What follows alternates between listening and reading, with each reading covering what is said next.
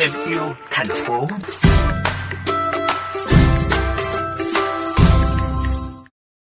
Thưa các bạn, bên cạnh túi ni lông cần bao nhiêu cũng có, các nhà hàng siêu thị còn thải bỏ một lượng lớn đồ ăn mỗi ngày trong bối cảnh nhiều người còn thiếu thực phẩm.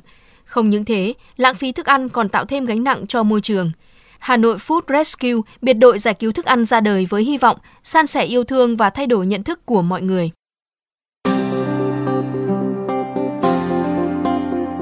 Theo Tổ chức Nông lương Liên Hợp Quốc, mỗi năm có 1,3 tỷ tấn lương thực bị lãng phí, trong khi hơn 20.000 trẻ em chết vì đói mỗi ngày. Lãng phí thực phẩm đồng nghĩa lãng phí nước cùng nhiều nguyên liệu khác trong sản xuất. Đồ ăn thừa thối rữa, phát thải khí metan, rác thải không được xử lý thấm ngược vào đất và nguồn nước ngầm.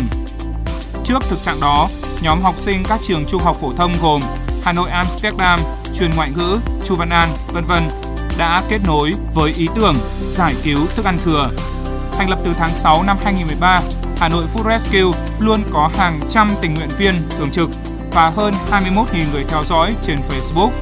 Sau hơn 8 năm hoạt động, Hà Nội Food Rescue đã vận chuyển khoảng 75.000 suất ăn từ các nhà hàng, khách sạn tới 27.000 người tại các bệnh viện và trung tâm bảo trợ xã hội. Phạm Minh Khánh, Chủ tịch Hà Nội Food Rescue cho biết, không chỉ san sẻ yêu thương, hoạt động của nhóm còn giúp các bạn học sinh và những người xung quanh nâng cao nhận thức về bảo vệ môi trường. Khi mà bọn em tham gia những cái buổi hội họp thì mọi người đều rất có ý thức cao về việc không để lại đồ ăn dư thừa. Và cái tinh thần này thì bọn em cũng lan truyền đến cho các bạn học sinh khác. Hơn 3 năm nay thì bọn em đã thay hộp xốp bằng hộp đá mía, phân hủy không gây hại đến môi trường. Thay vì sử dụng túi ni lông, bọn em còn sử dụng túi dứa có thể tái sử dụng được nhiều lần. Hàng nghìn suất ăn được gửi đi là hàng nghìn nụ cười, niềm vui từ những mảnh đời khó khăn, trao lại cho những bạn trẻ đầy nhiệt huyết. Gần nhất, tháng 4 năm 2021, Hà Nội Food Rescue đã quyên góp đồ ăn, bánh kẹo thừa sau Tết để dành tặng cho các em nhỏ vùng cao. Thầy Đinh Trọng Đoàn, hiệu trưởng trường tiểu học và trung học cơ sở Thạch Lương, tỉnh Yên Bái, chia sẻ.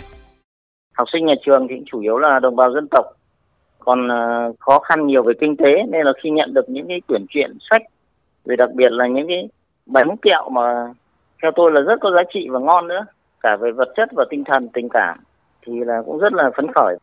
Thấy các anh chị có ý thức tự giác, quyên góp thức ăn, rồi là có trách nhiệm với cộng đồng.